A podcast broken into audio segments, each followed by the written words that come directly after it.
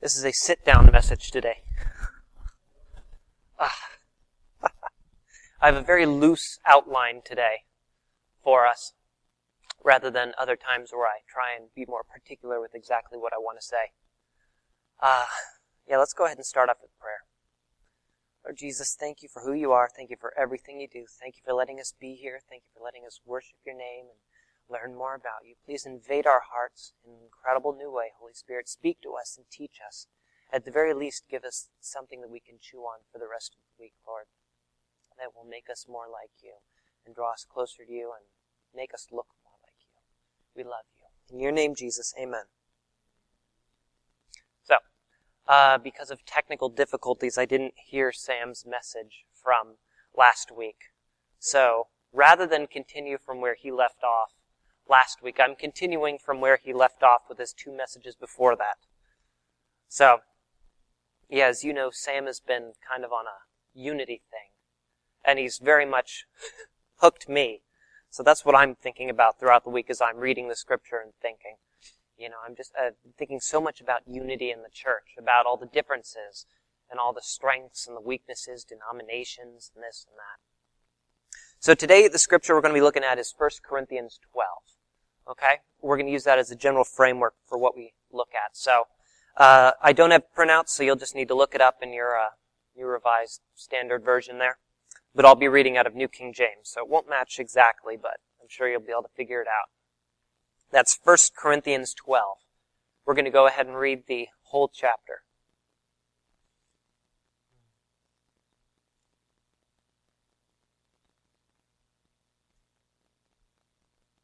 All right.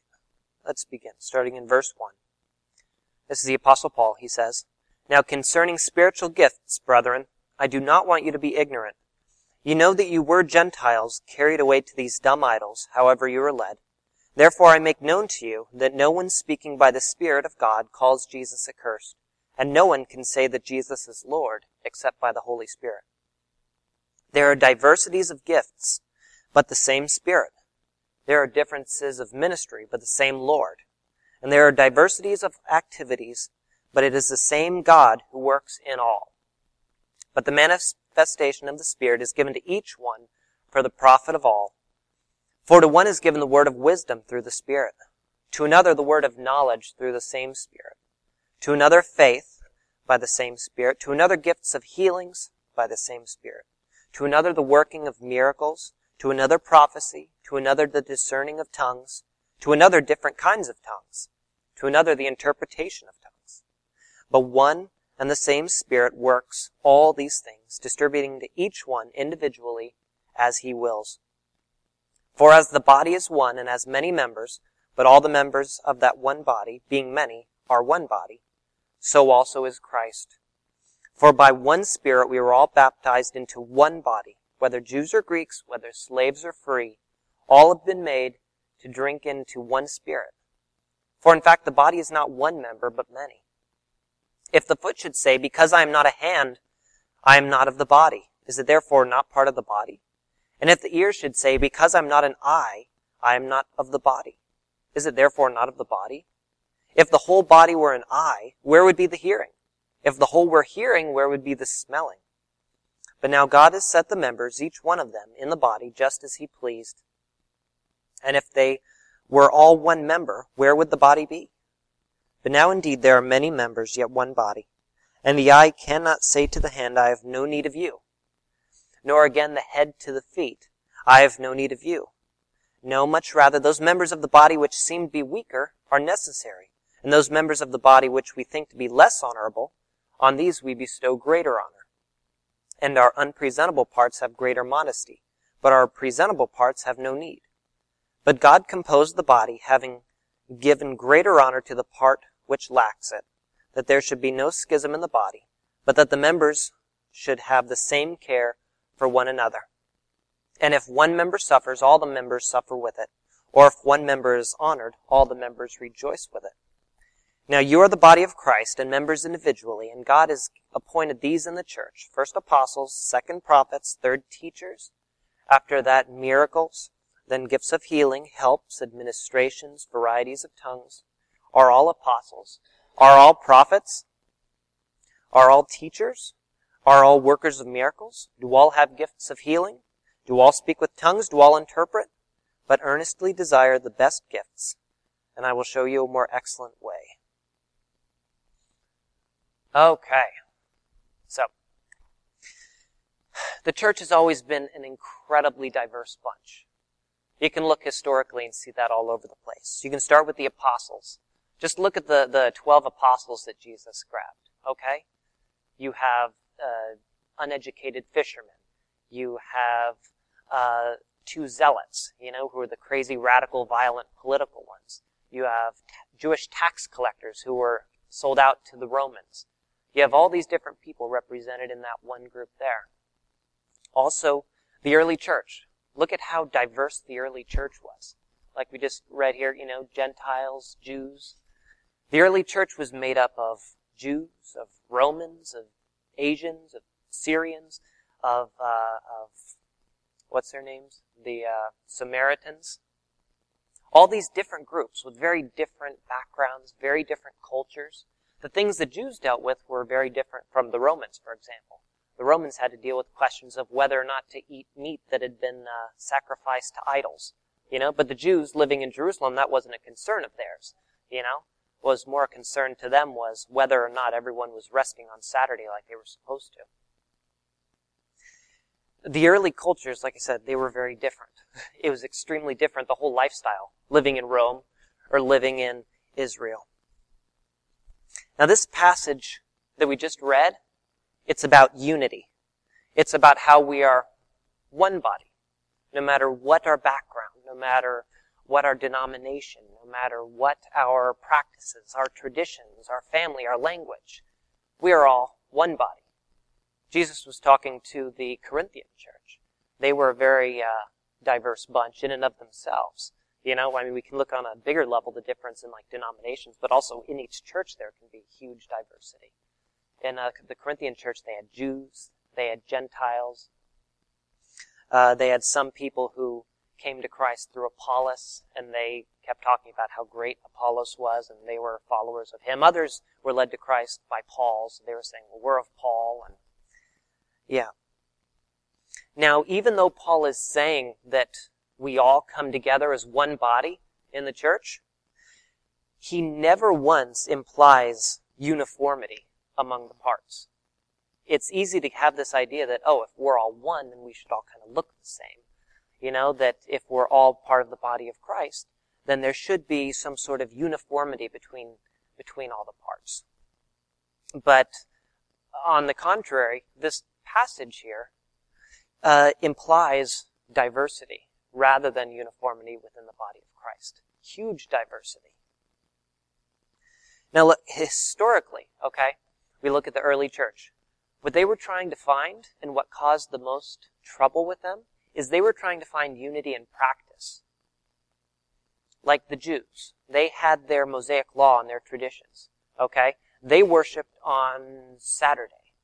And they didn't eat pork. They followed the kosher laws. They didn't eat with non-Jews. They had all sorts of things that had been passed down through their traditions and through their religious history. Okay? And that's how they lived. Now, the Greeks and the Romans, they were completely different. You know, their lives didn't revolve around the same schedule, the same life schedule that the Jews did. You know, their lives looked completely different. And the Gentiles, they would worship on Sundays rather than Saturdays, unlike the Jews. The Gentiles, they would, uh, a lot of them would eat, you know, meat that had been sacrificed to idols and they would not take a particular day for Sabbath like the Jews, where they'd take a day to do absolutely nothing. You know, that, that wasn't a big part of the, of the Gentile history, so it, of their tradition, so they didn't think it was a huge deal to do that. Okay? But that caused all sorts of problems between the two. I mean, as you can imagine, a lot of books in the New Testament, Galatians in particular, about, are about that. You know? All these differences in the uh, body of Christ way back then. Because the Jews said, you need to be like us. And the Gentiles said, no, we want to be like ourselves. We don't want to be like you. So they were fighting. There was lots of division. The church in Antioch looked very different from the church in Jerusalem. they couldn't find unity in practice. So what they eventually did was they went to the apostles in Jerusalem.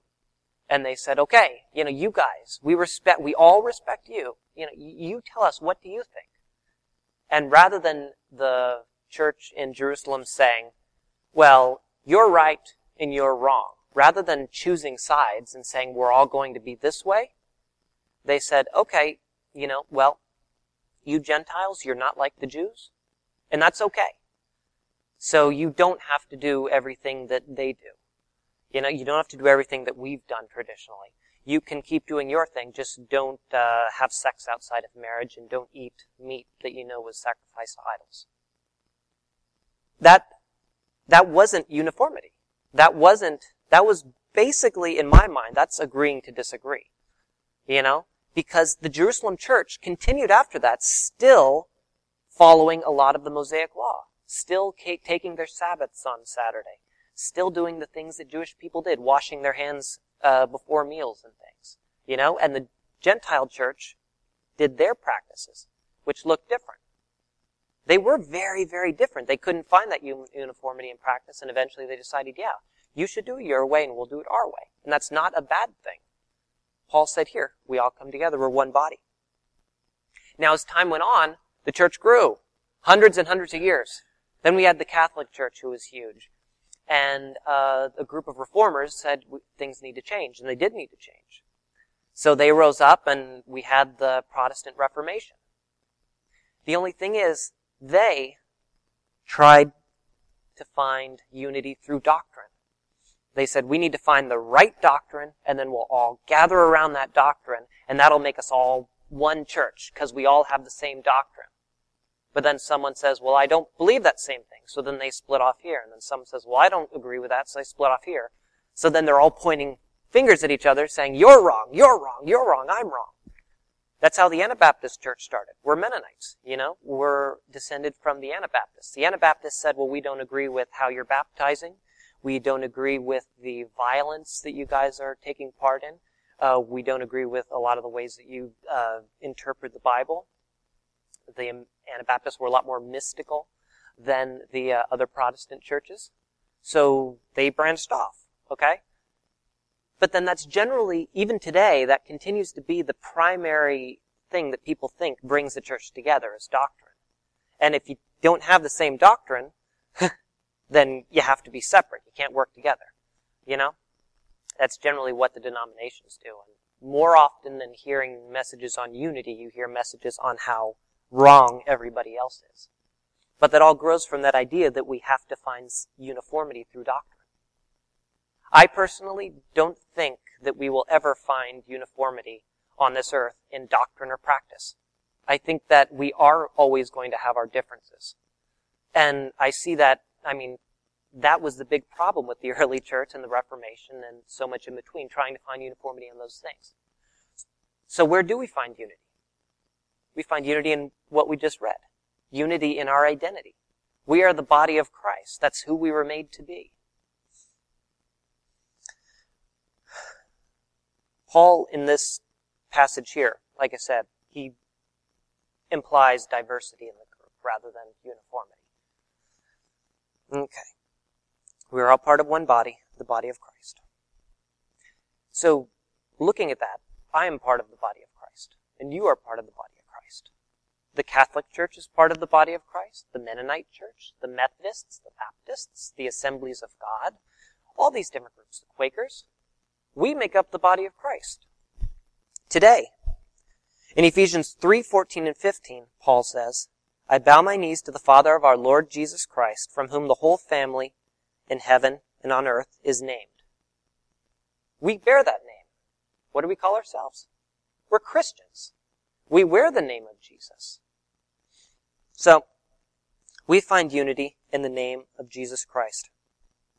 So I don't see different groups and different organizations, uh, different uh, conferences, like we talked about yesterday. I don't see that as a negative thing.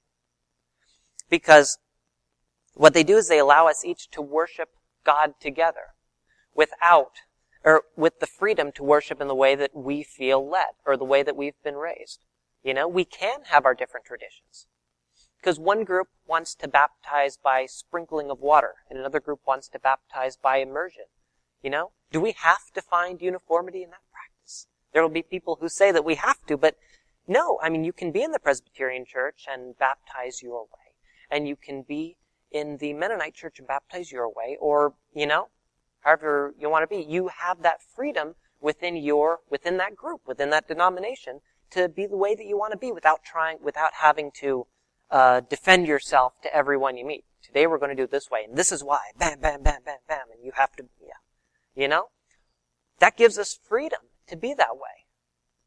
The obvious problem comes when we use those differences, our denominational differences, or organizational or conference differences, as uh, as ways to say that this is our tribe and we're right and you're wrong. You know?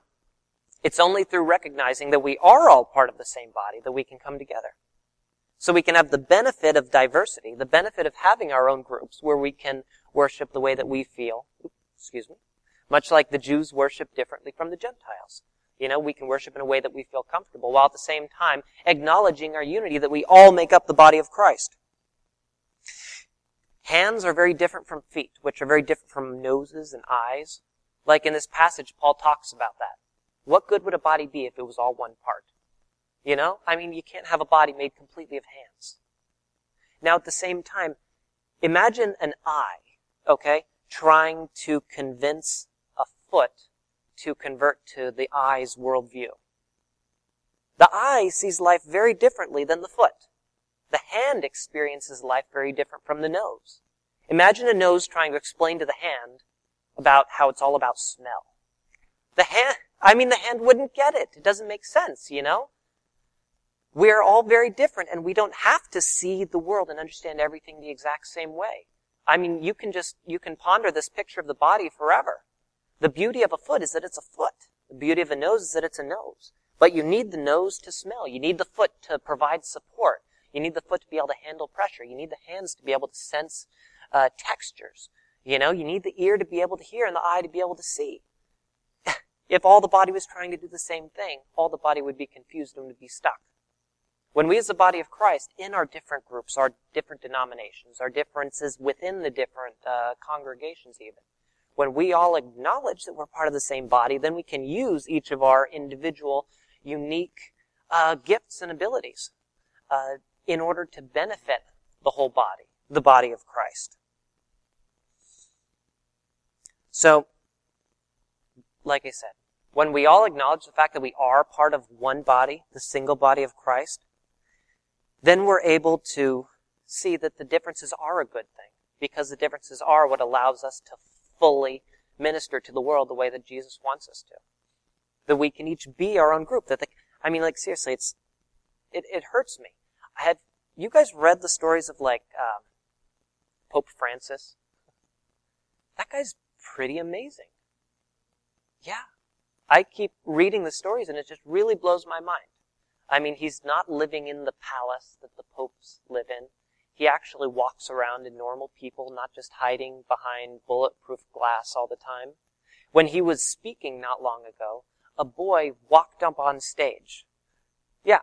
And rather than shoo him off or go, oof, mm, he literally sets the boy on his chair, on his like pope throne thing. Sets the boy on his chair and goes back to addressing the crowd. That's cool. That guy has Holy Spirit all over him. And it's, I know, it's wonderful. He is such an incredible breath of fresh air. But I know people, tons of people, all my friends, it feels, and all they can say is how rotten it is because he's Catholic. You know? Go on and on about how this and that and, and they and they. Yeah, well, yeah, and just the simple things, the rosary, this and that, you know, we're because because of the di- because of the perceived because of the differences from the Catholic Church from our church, they're not even able to see the benefit and the good in that man and in so many Catholic churches and Catholic folks out there. You know? I mean, we can look at other churches like uh, Father Anthony who came here. You know, we call him, he has people call him Father Anthony. There's large parts of the church where we don't call Father. You know, in the Mennonite church, we, gen- we, we don't, for a lot of the Mennonite church, you don't need titles. It's not about titles. You know, we don't, it would be odd to call, you know, Father Sam. Unless it's in reference to Sam Jr., which, yeah. But regardless, we each do have our differences, but that doesn't have to be a bad thing. Unity is found when we all do what we were designed to do. When we let the hand be the hand, let the foot be the foot, let the eye be the eye. Let the Catholics be the Catholics, and the, the Presbyterians be the Presbyterians, the Mennonites be the Presbyterians. While acknowledging unity. The fact that we're all one body, the body of Christ. In the church, we always have been and always will be a di- diverse group. But we find unity in the name of Jesus because we're his body. So that, that's it. It was a very short message. But that's, that's, I, I want you to chew on it, okay? I want this to be the beginning for you to really think about this this week. This has been all over my brain. This is what I've been chewing on this week. So the reason I couldn't write down a real long thing with exactly what I wanted to say was because every day as I've been thinking more about it, I've been adding and thinking and kind of growing and how I think about that. So let's go ahead and pray now. Lord, we love you, we praise you, and we thank you so much for absolutely everything. Please make us like you. We are your body. We are all your body, Jesus. All of us who acknowledge you, Lord Jesus. All of us who call on your name and who bear the name Christian, who put our faith in you. Regardless of how we look, regardless of the differences in how we act, Lord, we are all yours. We love you so much. Let us all acknowledge that. Let us all wear your name proudly and out in the open, regardless of what our affiliation is or our congregation. Let us all live, bear your name live your name to the world. We are Christians. We all have your name, and we love you, Jesus. In your name, thank you, Jesus. Amen.